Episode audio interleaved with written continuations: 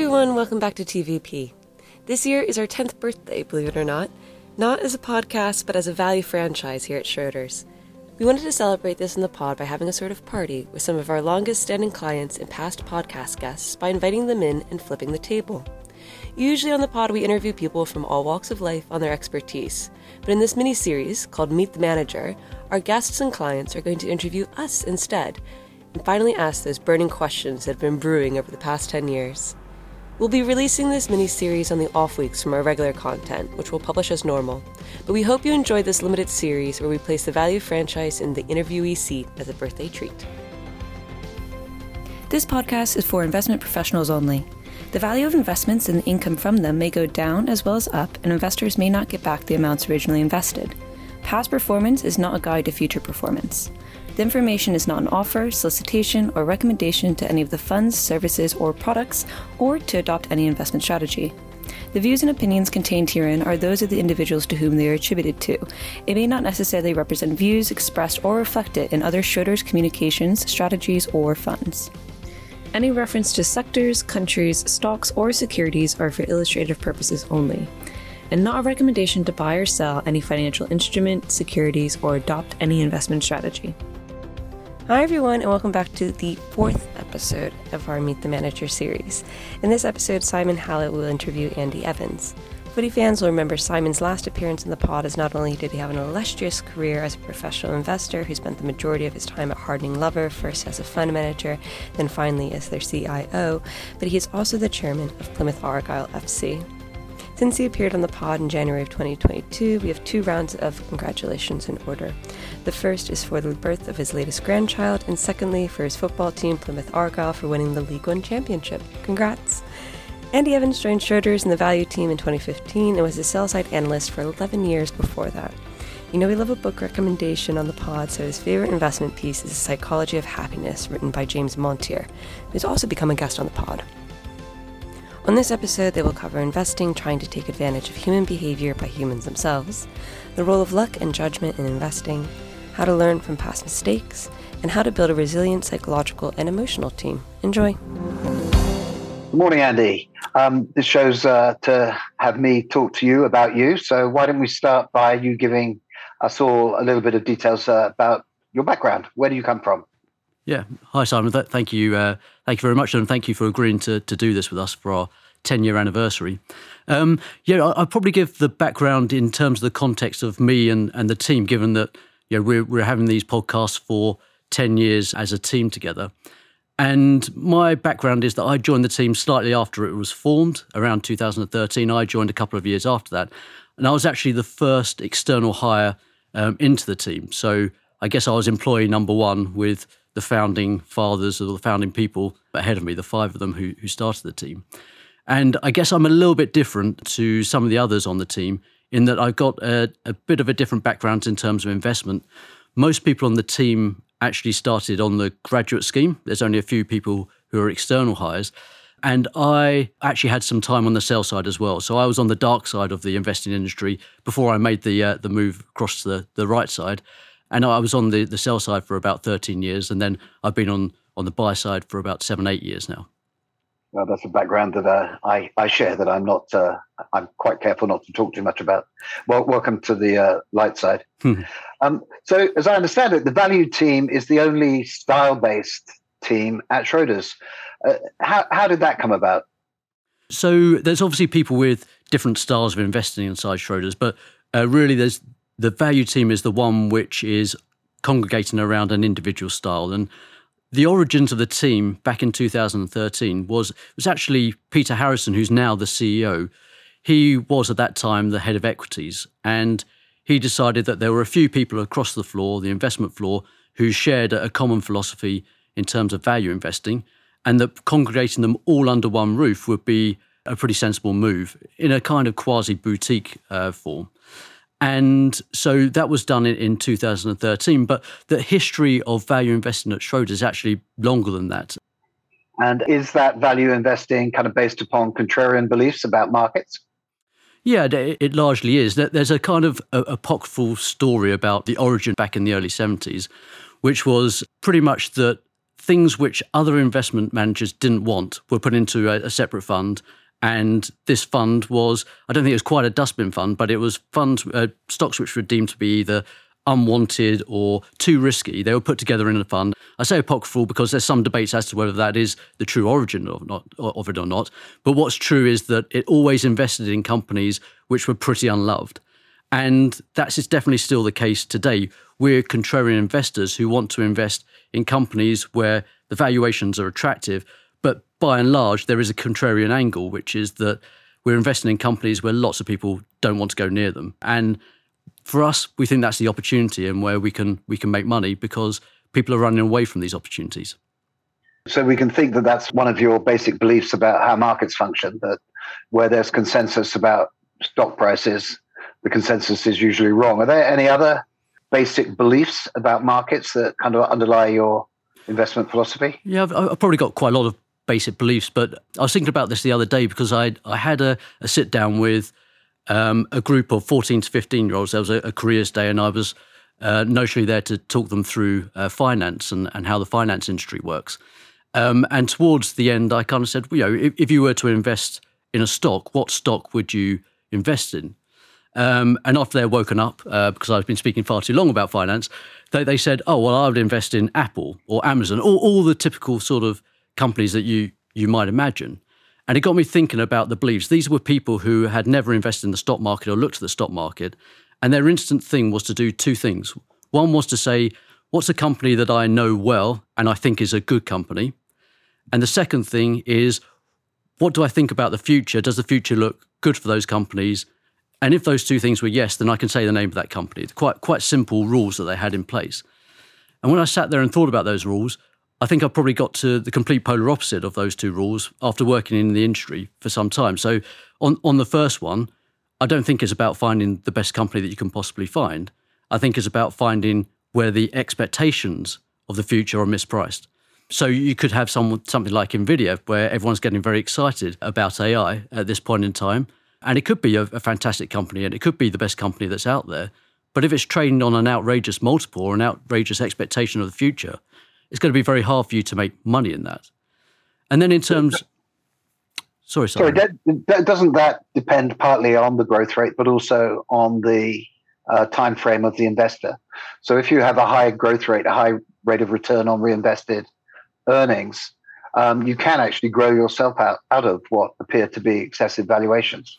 Yeah, would, I, would you actually agree with that? I, I, I, would. I would certainly agree with that. It's not the style of investing that that we do, but I think that is exactly the same thing as I discussed before. What you're doing is that is the future expectations uh, are being discounted at the incorrect rate, and therefore wherever that happens, you can make money. And so I'm I'm definitely a value investor at heart, but I, I also recognise there are more than one way uh, to, to make money.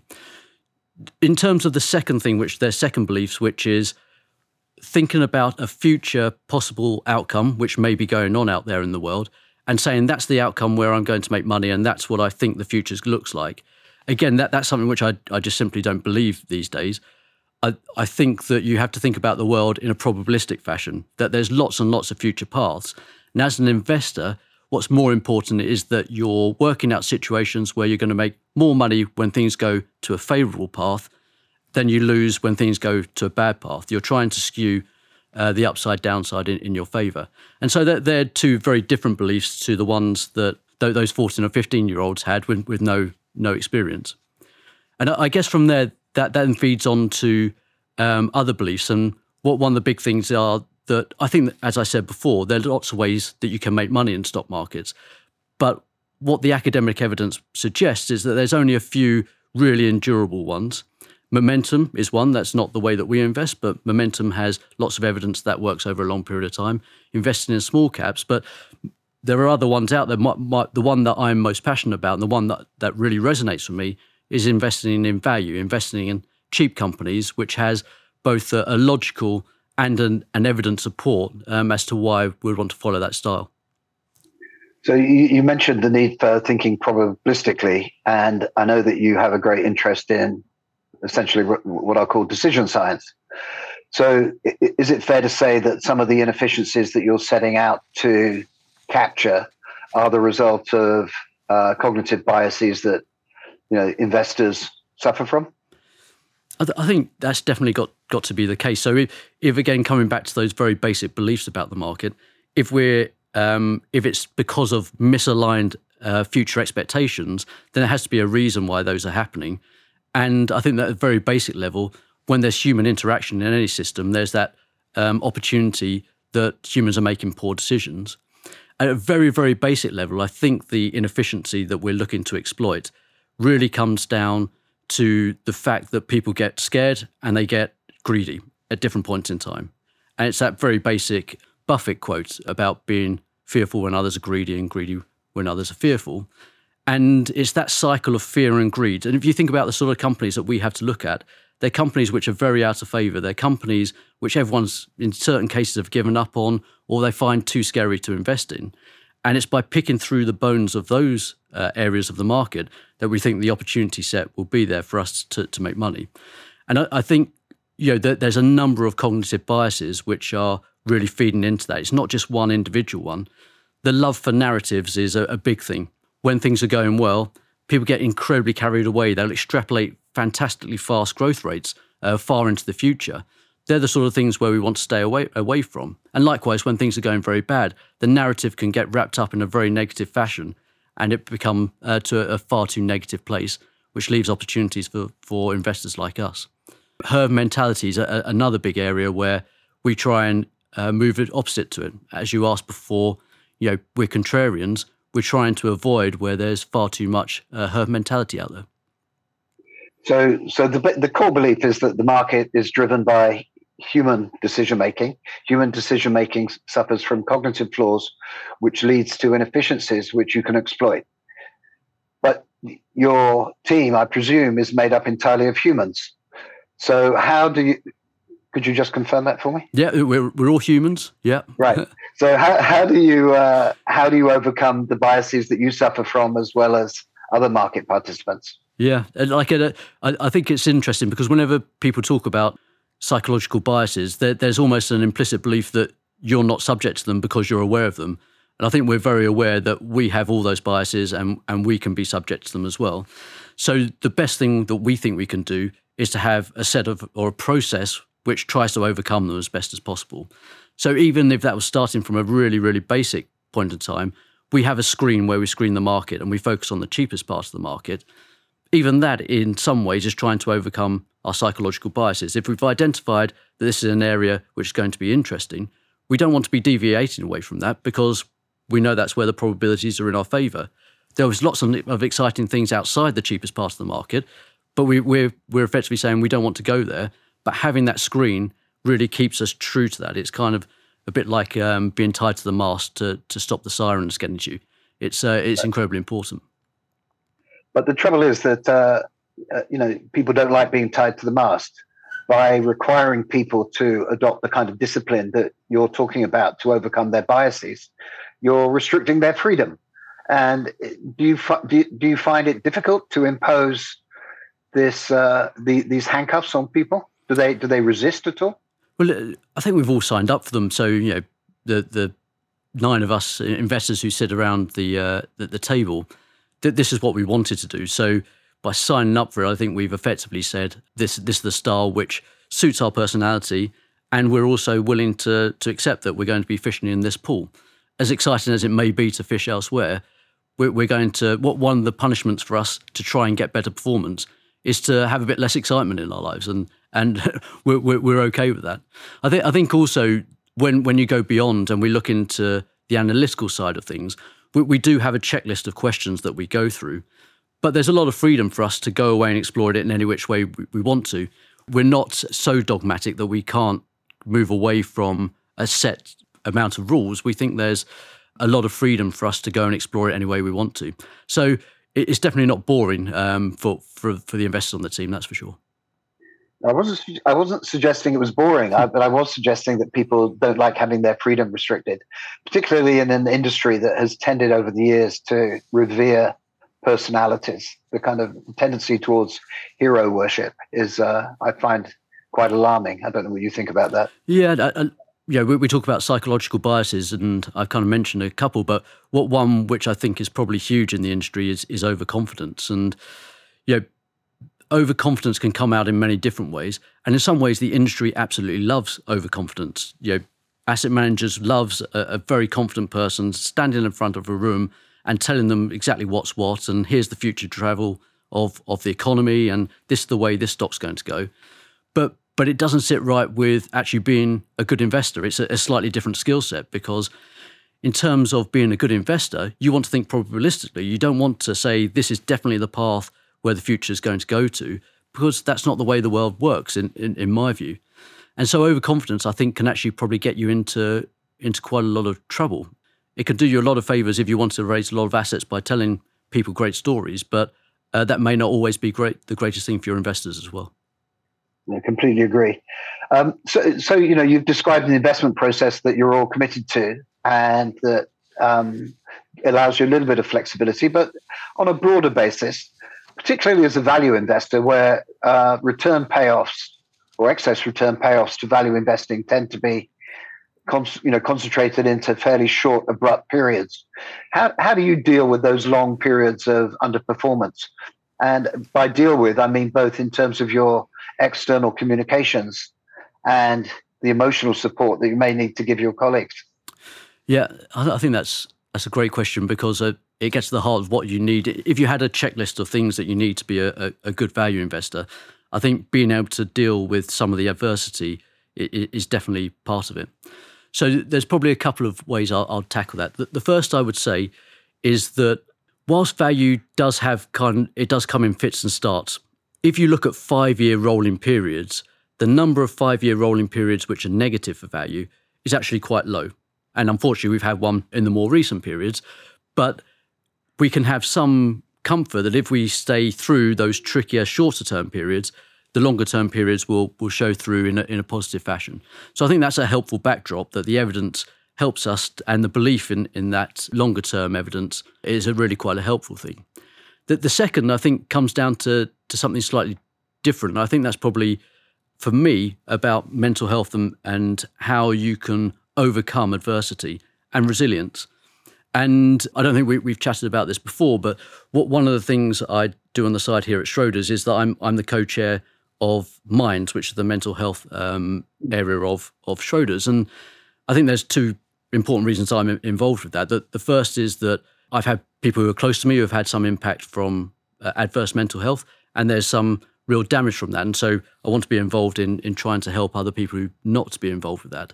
But I think for absolutely everyone, there's an important part of mental health as well, particularly investors, which is that if you're not in the right frame of mind and you're overstressed or you're not thinking clearly enough, you're going to make bad decisions. And we're in the game of making good decisions.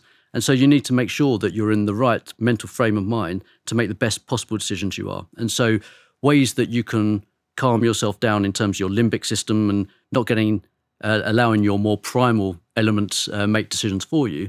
I think that's incredibly important. And so things like meditation or exercise are things which you know I and other people in the team will do to try and help. And then I think you've got to have a supportive environment that other people are, are not going to be pointing fingers at you when things are going in the wrong direction. And we definitely have an environment on the team where people will normally admit their mistakes before anyone else will point them out. And I think that that sort of environment is incredibly important because it's a supportive environment, which means that you're allowed to say, "Well, that one didn't go my way, but I'm I'm open to talking about it, or I'm free to talk about it." And there's not someone pointing fingers and saying, "Well, you got that one wrong, and what what's go, what are you going to do about it?" Yeah. So so a supportive environment and a kind of commitment to the kind of long term existence of a return premium to value investing is obviously uh, associated with a kind of calm mental attitude. We want to make sure that we make the same decision in the same in, in different emotional states effect, effectively. But there must have been times when you've been tempted to say, you know, this time it's different. We need to change our investment process. Is is that the case, or have you never been tempted to make big changes? Yeah, I, I guess know we've seen over the past so probably half the time the team's been together has been a pretty um, tough time for, for, for value investors, and we've definitely sat down and had conversations about you know what's the best way to to look at the process, and you know I, we I don't think we ever had that conversation of do we still believe we if we're giving up on value investing, then it, it, really is all, all over, or maybe the very best time to be buying it. But we always looked at those situations and said, do we believe in in what we're doing? Yes. Do we think that if we follow the process, then the outcome should eventually come? And I think we were helped by the fact that if you looked at the valuations, they were getting more and more stretched. And so, if anything, we felt as though that was pent up demand, which was being uh, which was being built up there, or pent up future performance was being pent up. It wasn't just the case of we had a, a set of companies which were remaining at the same valuation, and the rest of the market was staying at the same valuations, but just the fundamentals were going against us. And I think that would be where we would be very concerned about it. Right. Well, I'm, I'm, I'm trying to pick up on the word that you mentioned just now about learning. So I know that you know one of the things that you do is go back and look at mistakes, and I'm kind of curious about how you define an error. You know, you, you like us are long-term investors. Over what time period do you look to make to see if um, a decision you made to buy or sell a stock was the right decision? Is is it based upon time to look at outcomes, or is it based on something else? Yeah, so the way that, that we approach the after action reviews, as we call them, is that we have an archive, which is effectively a database of all the work that we've done. And that's been going for basically all the time that the, the team's been around. And there's now kind of thousands of entries in, into that.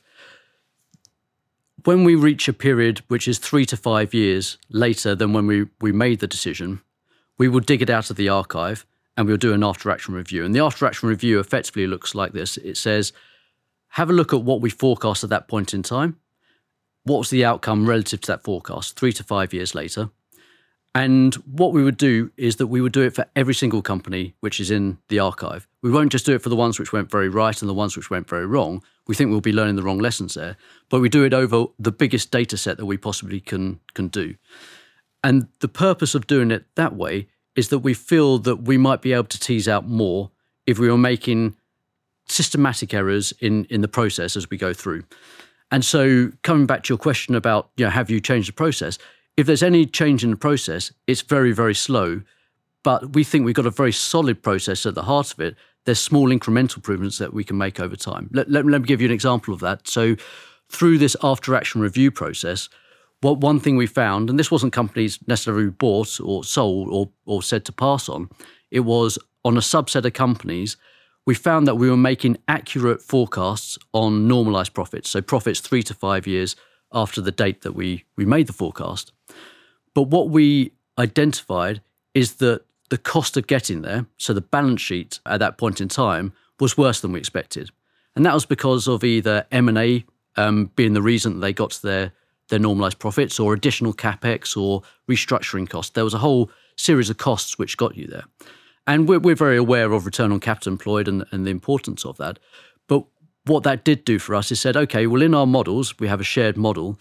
We're going to put a bit more importance on the incremental return on capital employed, make sure that we're very aware of it, and probably prioritize the IRR over the holding period to, to an elevated status relative to just a, a pure upside. So that was a very, very small change, but it was one that we identified through doing those after action reviews. Got it. So let's talk a bit about the research you do. Your stock pickers, you have access to large amounts of data. And I just, I'm curious about how you use data to make um, the forecast that you know you were talking about just now. You know, how, how, do you take all those inputs and turn them into a fairly accurate out, output of earnings and cash flow forecasts? Yeah. So the, the, the first thing on um, on on data is that you know I think we're believers in the 80-20 rule in, in that we think we can get a long way to the answer just by focusing on a relatively small amount of, of information. And that, that's where our seven red questions and the work that we do through our modelling get to is that we think they're the essential things that if we get those right or in the in the ballpark of being right, we stand a good chance of, of having a good mm. outcome. So we're, we're very focused on the on the the, the data that we look at and the way that, that we focus it in. And, and I think more broadly, if you think about data and, and investing, if you go back you know, in time, there was a real advantage to having different data from other people. So um, the Rothschilds made a lot of money when uh, they got ahead of the game and understood that Waterloo had been won for the British. And they turned up at the stock exchange a day early and they made uh, successful investments because they had information a day ahead of everyone else. Or Rockefeller used to gather as much possible information about his competitors and had an advantage when he came to buy their businesses because he was ahead of them in terms of the information advantage. I think we've got a very different problem away from that. We, I don't think the information advantage is the same these days. I think it's a bit like a, a person who likes to speak about their, their bowel problems in public. Too much information. That that's the the issue these days. Right. And uh, what we need to do when we look at data is to make the make sure that we're taking the right amount of data and focusing in on on the stuff which is really really important. And it doesn't have to be particularly fancy stuff. It doesn't have to be the satellite imagery above a, a shopping mall. It could be something very basic. So, an example in, in terms of your your question for forecasting. So, one of the, the biases that you we have out there is the issue of inside and outside view. So, narratives can be in, incredibly compelling, and when you're looking at an individual company, you can get very very carried away. Um, and you may get overexcited because it seems so exciting. The CEO is very charismatic. The growth prospects look fantastic, and you have a set of assumptions. You say this company is going to do a 20% margin five years out, and there's going to be 10% growth every single year between now and then. And that will be your inside view. And it will be probably informed by all the things you've seen around it. Not many people ask the question, and it's a very simple question of how likely is it that that thing happens? How likely of all the companies that we see in the world is it that 10, 20% margins with 10% growth over five years actually happens? So we have a tool called our base rate tool. And what we effectively say is for all the companies out there in the world, how many of them have done that sort of growth rate and those sort of margins? And it allows us to use the outside view and not just uh, the inside view when we're making decisions around companies. So every time we forecast a margin, we'll go and look at all the other companies, similar companies out there in the world, and say, is it likely that it's going to do that margin in three to five years' time?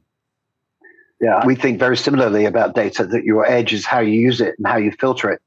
And I actually like to quote Lou Gerstner, who was the head of IBM back in the 90s, who said that the role of analysts is to be intelligent filters. Uh, when I started in this business, the role of the analyst was actually to get the data, which was very hard to get. So I do think the nature of an investing edge has changed dramatically over the last 40, 45 years. So, you know, here you are, you're all highly paid, I hope, experienced, intelligent, thoughtful people with a good structured process. But where, where's the role of judgment? You know, where, where, when are you allowed to go with your gut? Yeah, um, I, I, very much like your description, so thank you for that, first of all. But um, I, I, think we're we're allowed to go with our gut pretty much every time that we look at a company, um, in the sense of if it was purely left to the machine, or we'll be quant investors, we'll be very very different investors. So every time that we look at a company, we're looking at the upside. In some ways, there's some subjectivity in that. We're having to make a forecast about the future, and we've made some judgment about how likely or unlikely that is to, to happen. When we think about the things which could go wrong, we put a risk score on every single company that we look at. Again, we're, we're making a judgment about the risk of, of that company, how likely is they are to achieve the forecast that, that we have there. And so, in some ways, you know, I don't think we're kind of robots or you know, we're leaving this purely to the computer. I think if anything, every single one of our judgments is down to uh, is down to us. It's down to personal judgment about um, how that company looks in terms of risk and reward. But do you think investing is a, a domain in which experience and the development of judgment is uh, even possible? So experience and and markets is is a pretty interesting question because it's a, a complex one. I think the the very simple answer might might be that uh, you say experience is a good thing because look at all these people experience they got great track records but they may just be pure survivorship bias yeah. you know it, it could be just the fact that those people who are quite good at investing also happen to be the ones who stuck around so um, experience in investing is kind of quite difficult i think the most difficult thing about it is the fact that it's not a linear job that we're doing here. You know, the, the markets aren't a linear thing. They're very complex and they're adaptive. They they change a lot. And so the thing, the experiences that you might have had in the dot com bubble might not serve you very well in the five years post that. So that because the world and the environment's changing a lot, I think experience could be overplayed. It could be just for the environments that, that you're in. Countering that, I would say there are definitely things which repeat over time. and cycles, for example, seem to follow the, the, the same sort of patterns. And that's where I think probably experience does help you. So I think it, it matters in terms of the nature of the investing that you're doing. I'd agree with that. Which which brings us on to you know the role of luck and skill. So you know experience is you know sometimes there are some aspects of investing where experience doesn't help you. There are some aspects where forecasting doesn't always help you. You know, so you've talked a lot about the importance of you know structured process and the discipline to stick to it. But what about the role of luck and skill? You know, how how, ma- how many of your forecasts do you get right? And when you get them right, do you know whether you're lucky or skillful? Yeah, again, it's a it's a really tricky one in markets. So through the after action review process and thinking about that, one of the most difficult things is how do you unpick skill and luck? And I think it comes back to something which Michael Mauboussin did in, in one of his books, which is the idea of the skill luck continuum. And if you think about different activities out there, something like chess is very, very skill heavy. It's a very skillful enterprise, and normally the person who's best at it, it sitting down for a game of chess, will, will tend to, to win. If you look at sports, basketball tends to be a high skill entity. Going down the spectrum, something like ice hockey is actually a bit more randomness, it's a, bit more about luck. At the very other end of the spectrum, you've got going to the casino. That that's just pure luck in terms of that spectrum.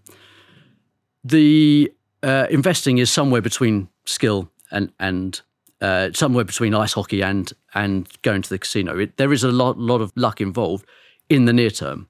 It takes a long time for skill to actually materialize, and therefore it is quite difficult to unpick for any one decision whether it's skill or luck which got you to, to that point in, in time. So when we're doing the after action reviews, we're very wary of of saying this one is definitely down to skill and this one's definitely down to luck. The ones which are easiest are the ones where we've made a misappraisal in our analysis, where there's a very clear mistake. And, you know, that's happened once or twice, and we can pick those up very clearly. We, with the ones which are more difficult to unpick, we try and look at clusters of them to understand whether it's happening more systematically. So if the sample size starts to get bigger, that's things where we think we can learn uh, learn from in, in a better way. Looking at the individual one, the one which went very very badly, is normally a, a pretty poor idea of trying to learn mistakes from. So when I'm thinking about the role of skill and luck and you know the kind of investment results that you've had, it reminds me of the old saying that there are two kinds of portfolio managers, the skillful and the unlucky. So, you know, when things are going badly, but you think it's the result of bad luck, not not not bad decision making, how do you communicate to clients that uh, you know you've just been unlucky? It's not that you've uh, got things wrong. You you know, it's the environment. Yeah, I, I, again, I think that's um, probably one of the harder elements of it. So I think by and large, most people in this industry do understand probabilistic thinking and that there is skill and, and, and luck involved in it. That that seems to be forgotten when they see some shorter term outlook uh, outcome numbers. It it's uh, it is a difficult thing to communicate. I think the way that we approach it is to say we're following a process and this process, we believe, over longer periods of time, will deliver good performance. The work that we've done suggests that we are able to weed out more value traps than than we buy. So there, there is a uh, something successful that we identify in the pure research uh, that, that that we do. So that, that that's kind of helpful for for demonstrating that there is elements of um, skill in, involved in, in in what we're doing. In terms of explaining away short term performance, all we can do is say this is the way that we're approaching um, skill and luck, and this is what might happen in certain time periods. But we believe you will be re, uh, be compensated over longer time periods. Out of interest, Simon, you, you've obviously been doing this. How how did you approach that? By trying to be as transparent as possible. Um, I think in everything we do, we try to be as transparent as possible. So, you know, in every short term period where the environment has been against you, I think you have to reaffirm your commitment, as you said, to your investment philosophy and to the belief in the process, which is obviously, you know, if you've survived for a certain period of time, you've it's stood you in good stead. But I do think it's very easy to descend into excuse making. And I think we need, you know, as I, as it seems you are, I think you need to be very open internally about making errors. Uh, and I think actually, you know, being unafraid of confessing to your errors is really important with your clients. and it's incredibly important internally. You know, you you alluded to it briefly, where you talked about how you can have an environment in which you can analyze errors, but uh, it's safe to do so. It doesn't degenerate into a culture of blame. And you know, I've worked over the last thirty years in well, thirty well, forty years in three investment firms, and you know, in two of them, it was very quick to develop into a culture of blame, which I think leads to very rapid erosion of the culture. But but if I could turn it back, just you know, given that short-term results are the result of luck and skill, and given that you, like us, are long-term investors, we don't have many data points to analyze to you know be, to be certain that an individual has been lucky or skillful. How, how do you think investment people, investment decision makers, should be incentivized? So I, I think probably the, the clearest way of doing that is being tied to, to the results and outcomes over longer time periods. And that, that is generally the way that it is done here um, Schroders, that you, you are tied into your, your fund performance. And I think that's the way it should be. I mean, on the team, by and large, we also take the active decision of going that step further and investing. You know, I, I personally have a lot of my uh, and my family's wealth involved with the uh, the funds that we run. Now, I, th- I think that that's important because someone might look at it and say that's completely irresponsible because of the lack of diversification. I do understand that. But I also think that we're actually in a privileged position that we're fortunate enough that people have entrusted their money to us. And I don't think it's that much of an ask for us to be investing side by side and believing in ourselves in the same way that they've believed in, in us. So I, I would think that being tied as, as much as possible to the performance of your fund is something which is very sensible way in terms of incentivizing fund managers. Yeah, my, my concern there would be that that lack of diversification would make you risk averse.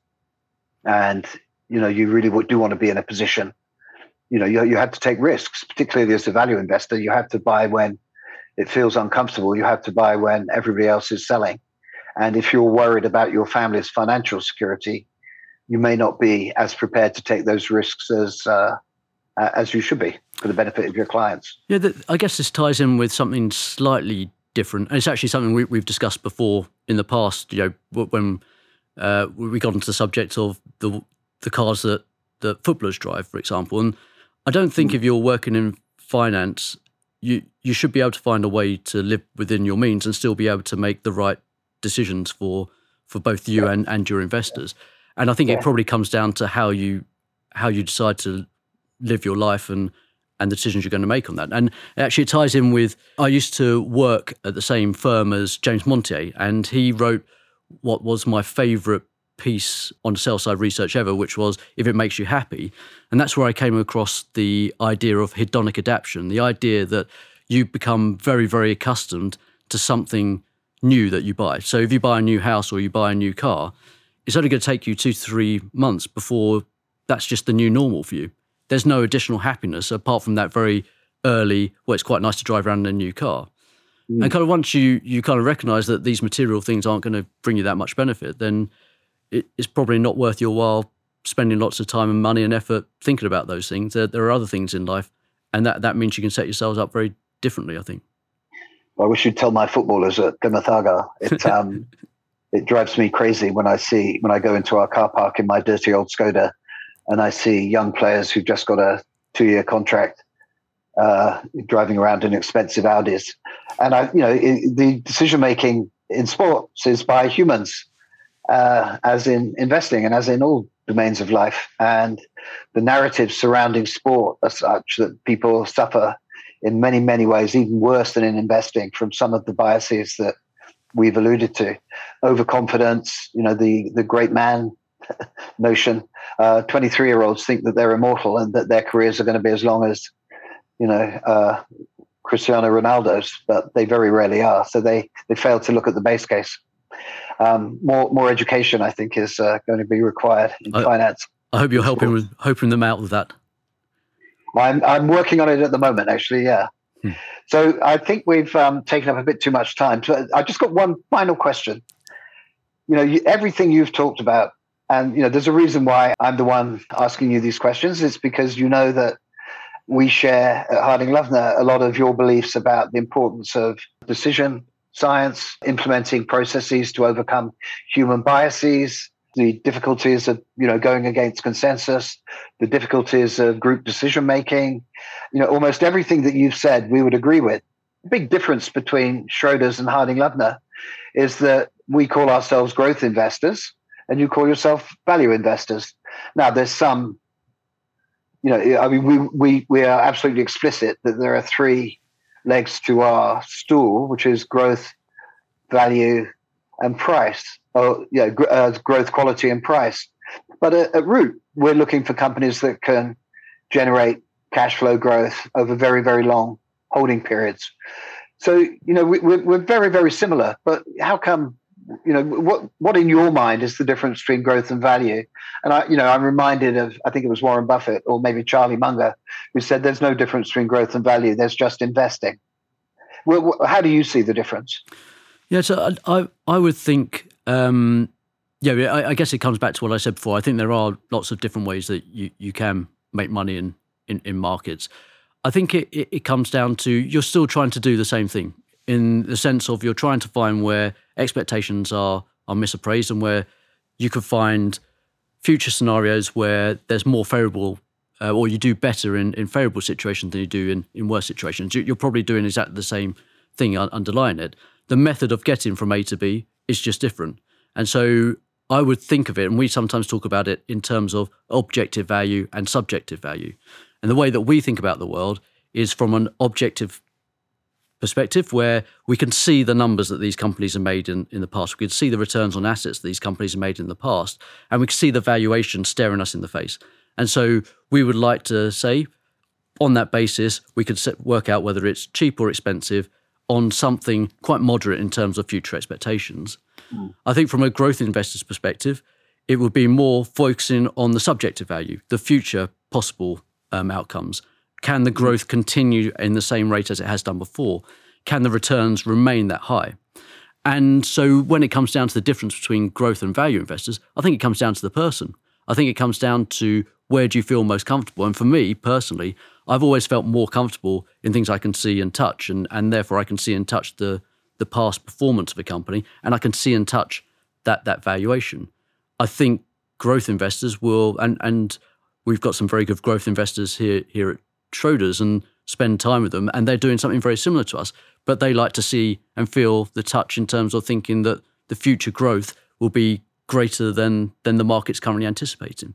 So I think that's where the, the differences lies. I think it comes down to the person and what you're what you're most comfortable doing in terms of investing. I like the uh, distinction between subjective and objective reality, particularly as the owner of a football club where there's no objective value in a football club whatsoever. so, but there is glory with your uh, with your championship win.